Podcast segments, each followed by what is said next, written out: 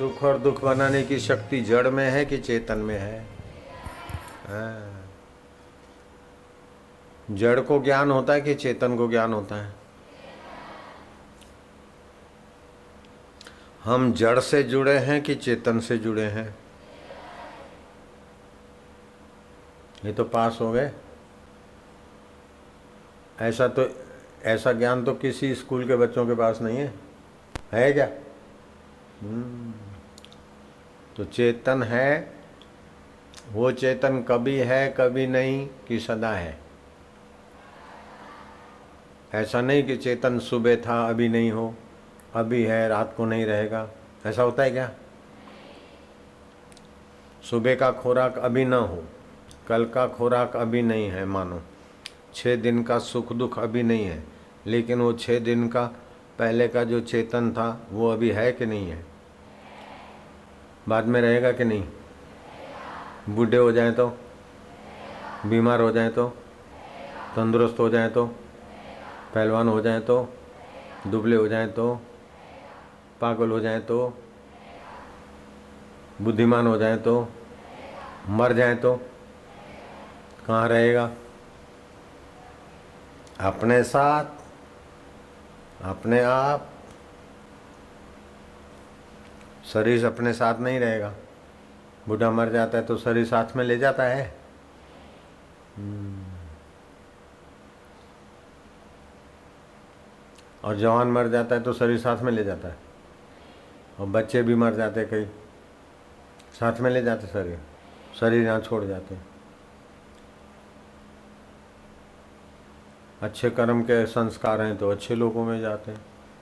मध्यम है तो फिर मनुष्य योनि में आते हैं। और गलत संस्कार हैं तो नीच योनि में जाते हैं। तो नीच योनि में जाते तो नीच योनि में रहते हैं सदा। कीड़ी सदा रहती है, हाथी सदा रहता है, सेठ सदा रहता है। नहीं। देखो कितना जानते हैं। इतना ज्ञान तो हमारे बच्चे जानते हैं, दूसरों की तो बात क्या करो।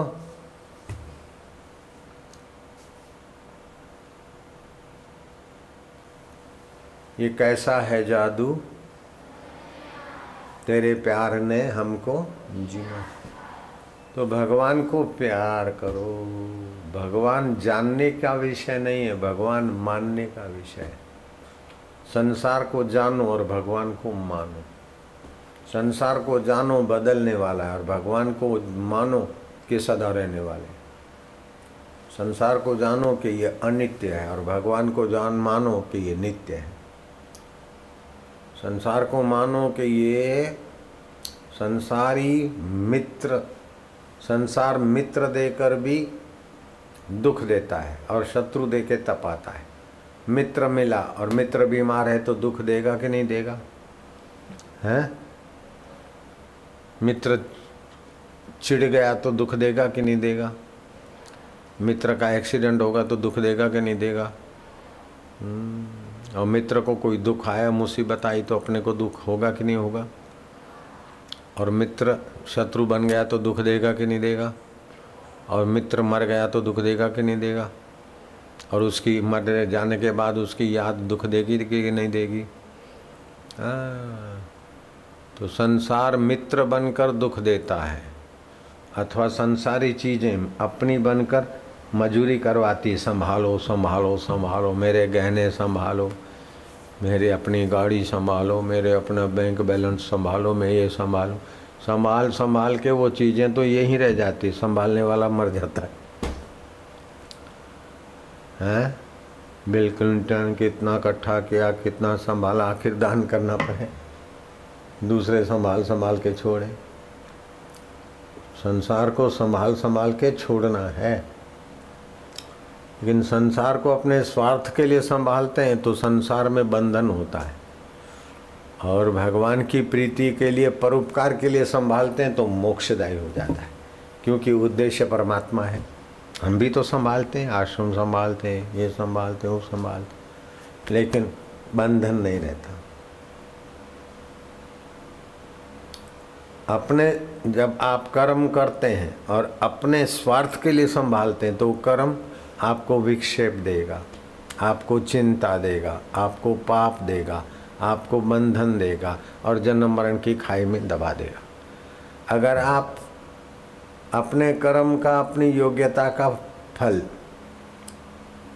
ईश्वर अर्पण कर देते, वासुदेव सर्वमिति अर्थात सबकी भलाई में लगा देते तो आपका अंतकरण विशाल होता जाता है। बुद्धि में भगवान की दिव्य प्रेरणा आने लगती। फिर आपको बड़े बड़े ग्रंथ, बड़े बड़ी परीक्षाएँ पास करके मैनेजमेंट नहीं करना पड़ेगा। बड़ी बड़ी परीक्षाएँ पास करके सत्संग नहीं करना पड़ेगा। हैं? बड़े बड़े किताब पोथे थोथे रट रट के फिर सत्संग नहीं करना पड़ेगा।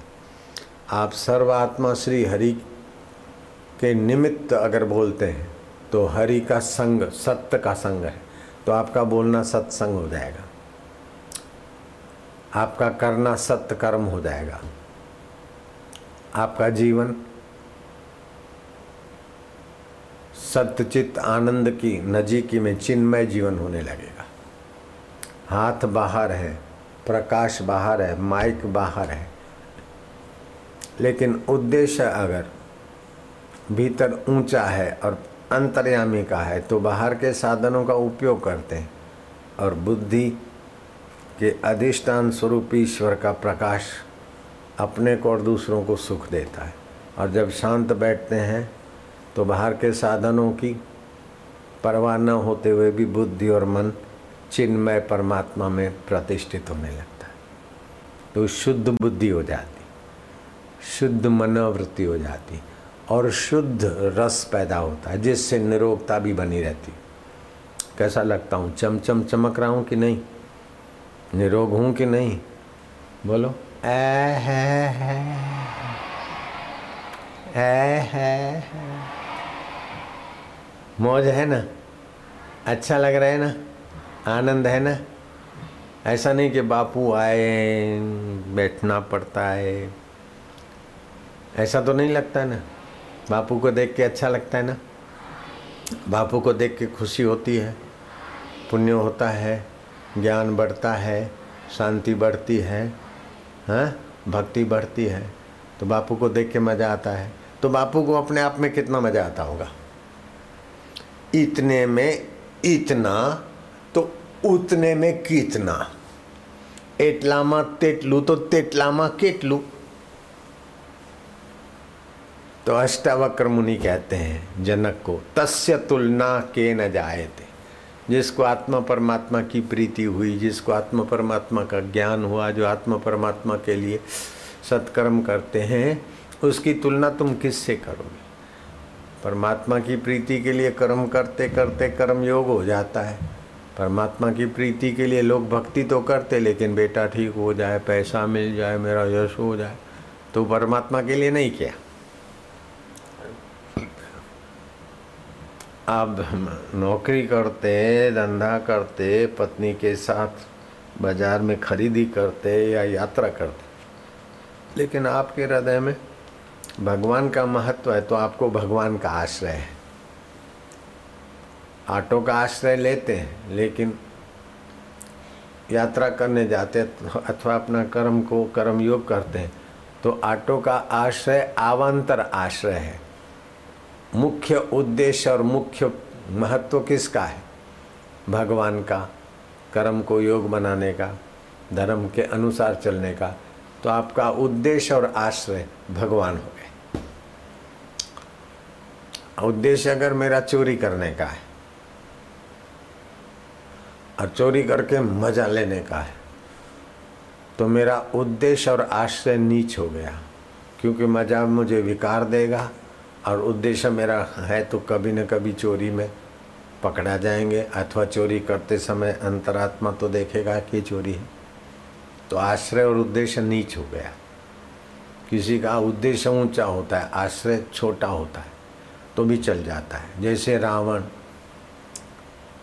कि लंका में राम जी गए हनुमान जी गए तो हनुमान जी का उद्देश्य राम जी की सेवा थी। आश्रय राम नाम था। आश्रय कर्म योग था। फिर राक्षसों ने पकड़ा, रावण के पास ले गए और श्री राम जी की दुहाई देकर रावण को समझाने की कोशिश की। लेकिन रावण ने हेकड़ी नहीं छोड़ी तो उद्देश्य था कि ये रावण अभी समझ जाए कि मैं तो एक छोटा सा उनका दूत हूँ। जब मैं ऐसा हूँ तो मेरे स्वामी जी कैसे होंगे? तो उद्देश्य अपने स्वामी का यश फैलाना था। है? आश्रय कर्म योग था।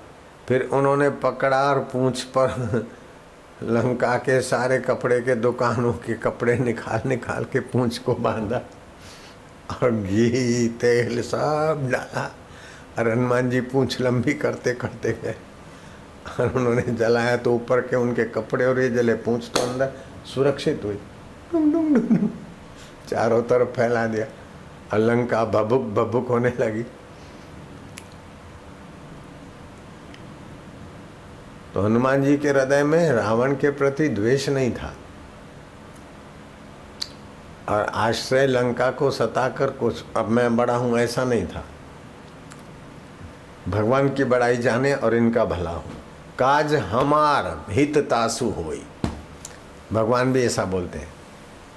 जब अपने दूध को भेजते हैं तो जाओ, काम तो हमारा हो, सीता जी को लाने का, लेकिन हित रावण का हो।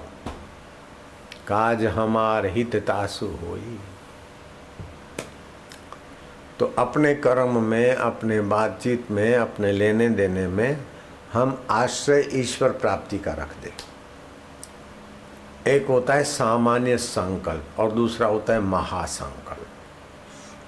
महासंकल्प जैसा होगा सामान्य संकल्प आवांतर संकल्प उसी के पोषक होंगे तो महान संकल्प क्या होता है सामान्य संकल्प क्या होता है? ध्यान देना।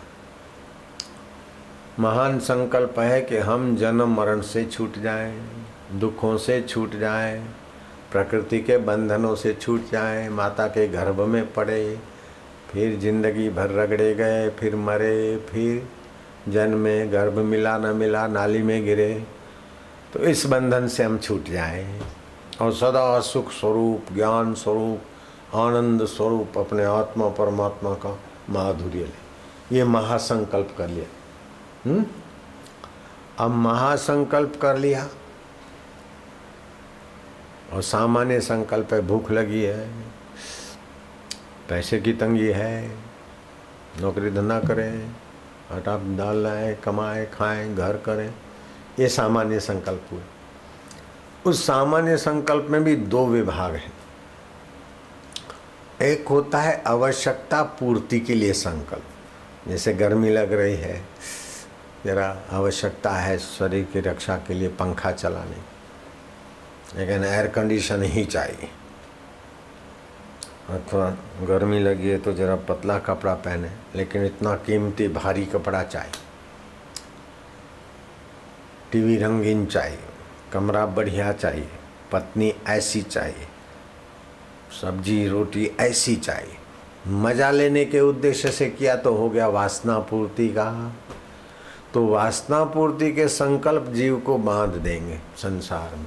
संसारी मज़े में बिल्कुल धीरे धीरे धीरे धीरे नीचे गिर जाएगा, फंस जाएगा। अगर संसारी मज़े नहीं लेने, संसार की चीज़ों का सदुपयोग करना है और आश्रय या महासंकल्प के अनुकूल वस्तु का उपयोग करना, बेड़ा पार हो जाएगा। जैसे मूर्ति तो है पाँच रुपए की, गणेश जी की पाँच सौ की, पाँच हज़ार की। उसको देखने के लिए रोशनी चाहिए, आँख चाहिए, मूर्ति चाहिए। लेकिन आश्रय है कि भगवान गणपति जी का तो ओम गणानाम पति गुंग गवा निधि पति गुंग अथवा गोल शालिग्राम ये वो तो दिखता तो गोल मटोल गंडकी नदी का पत्थर है। लेकिन हम भगवान नारायण का आश्रय लेकर उसका पूजन करते हैं तो हम ये नहीं कहेंगे कि, हे पाँच रुपये का पत्थर मैं तुमको नमस्कार करता हूँ। अथवा हे पाँच हज़ार के जयपुर के ठाकुर जी, मैं तुम्हारी शरण में हूँ। ऐसा नहीं है। हमारा आश्रय ईश्वर है और हमारा आवंतर साधन कोई मूर्ति है जिसमें हमारा भाव, मन चले। फिर हम शांत हों तो मन हमारी बुद्धि में और बुद्धि में बुद्धि के दाता की चेतना फैले। हमारी प्रज्ञा में भगवान का ज्ञान आए, भगवान की शांति आए, भगवान की कृपा आए। मंदिर में जाते हैं, हमको पता है कि पुजारी भगवान को ताला मार के जेल में रख के चला जाएगा। ये भी पता है। लेकिन हम मंदिर में ये नहीं समझते कि ये कैदी कैदी मूर्ति के पास हम जा रहे हैं। ऐसा मानते क्या? नहीं। ये तो भगवान की सेवा है, बेचारा पुजारी ताला मार के जाता है। ताला नहीं मारे तो क्या खुला छोड़ के जाएगा? रात को ठाकुर जी को शयन करा के ताला मार के पुजारी जाता ठीक है। अब बाहर से तो दिखेगा। तो भगवान को तो जेल में डाल के चला गया और खुद घूम रहा तो। यह कालिया का बच्चा क्या समझता है लेकिन वो पुजारी का उद्देश्य भगवान को जेल में डालने का नहीं है।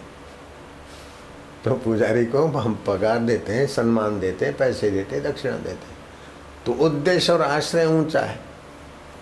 ऐसे अपने जीवन का महासंकल्प, फिर उद्देश्य और आश्रय ऊँचा हो जाएगा। अगर मुक्ति पाने का, दुखों से छूटने का महासंकल्प नहीं है तो आपका आश्रय उद्देश्य तुच्छ हो जाएगा। फ़िल्म देखो, मज़ा आ जाए। शादी करो, मज़ा आ जाए।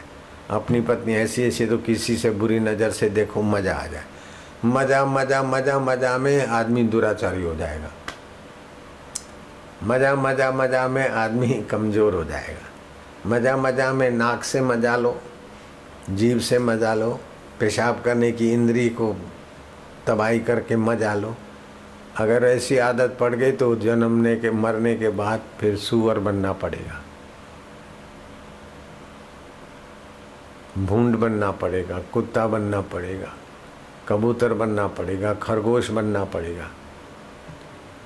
जिस इंद्री से मज़ा लेने की वासना है, उसी इंद्री का भोग व्यवस्थित मिले, ऐसा प्रकृति माता शरीर दे देती अगर मांसा मांस खा के मज़ा लेने की आदत हो गई तो दूसरे जन्म में गीद बन जाएँगे, पशु बन जाएँगे, मांसाहारी जीव जंतु बन जाएँगे।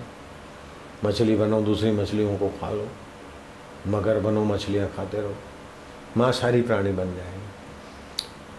तो आँख से, नाक से, जीभ से, कान से और त्वचा से स्पर्श। ये पाँचों प्रकार के साधनों से आप शरीर की रक्षा के लिए खाते पीते व्यवहार करते हैं। ऋषि ऋण पितृण से पार होने के लिए संतान को जन्म देते हैं। चाहे दो संतान, चाहे दस संतान, चाहे पाँच या पच्चीस, जो युग के अनुसार। लेकिन आपका आश्रय और उद्देश्य मोक्ष है तो आप धर्म के अनुकूल व्यवहार करेंगे। वशिष्ठ महाराज के सौ बेटे थे और भगवान राम उनको गुरु जी मानते थे तो उद्देश्य बना लो कि हमको इसी जन्म में भगवत प्राप्ति करनी है। हमें सुख दुख में सम रहना है। हमें अपनी बुद्धि में परमात्मा प्रसाद पाना है। हे हमारे द्वारा किसी का अमंगल न हो। हनुमान जी को भी कभी कभी ऐसा तो आँख तो दिखाना पड़ता है, लेकिन हनुमान जी के मन में किसी के प्रति द्वेष नहीं। कृष्ण के हृदय में किसी के लिए द्वेष नहीं, राम जी के हृदय में किसी के लिए द्वेष नहीं। विवेकानंद के हृदय में राम कृष्ण के हृदय में, लीलाशाह बापू के हृदय में, और भी महापुरुषों के हृदय में किसी के लिए द्वेष नहीं होता। हमारे हृदय में भी हम किसी के लिए द्वेष रखें तो हमारा हृदय खराब होता क्योंकि हमारा उद्देश्य और आश्रय भगवान है। अब कोई भले कुछ बोले, वो बात अलग है। जैसे युधिष्ठर को दुर्योधन युधिष्ठर और उनके भाइयों को भले पराया मानता था, शत्रु पक्ष के मानता लेकिन युधिष्ठर के मन में दुर्योधन के लिए नफरत नहीं थी। तो युधिष्ठर का अंतकरण ऊँचा ऐसे हमारा अंतकरण भी ऊँचा रहेगा तो हमको आनंद है। हमको नया ज्ञान, नई मस्ती, भगवान की सत्ता मेरे साथ हो जाएगी।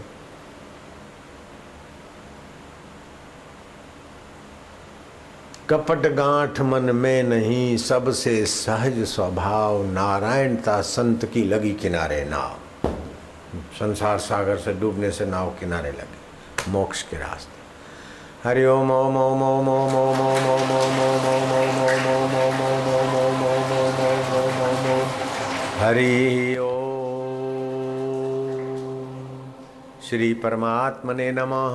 श्री परमात्मने नमः। ओम नमो भगवते।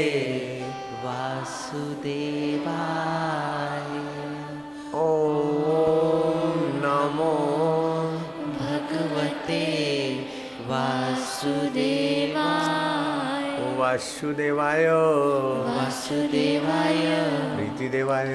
प्रीतिदेवाय। भक्तिदेवाय। भक्तिदेवाय। माधुर्यदेवाय। माधुरीदेवाय प्रभुदेवाय। प्रभुदेवाय। मम देवाय। मम देवाय। ओम नमो भगवते वासुदेवाय।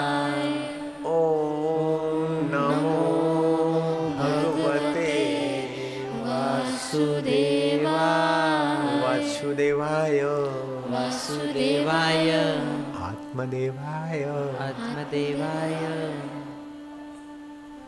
गुरुदेवाय। गुरुदेवाय। परमात्मा देवाय परमात्मा देवाय राम देवाय राम देवाय श्याम देवाय श्याम देवाय भगवान राम और श्याम में आत्मदेव प्रकट हुए हैं तो देवी देव है। तो माता में भी राम आत्मा है तो मातृदेव पितृदेव है ना? वो परमात्मा ही देव है, सबके हृदय में प्रकट है। और जितना ज़्यादा प्रकट होता है, उतना वो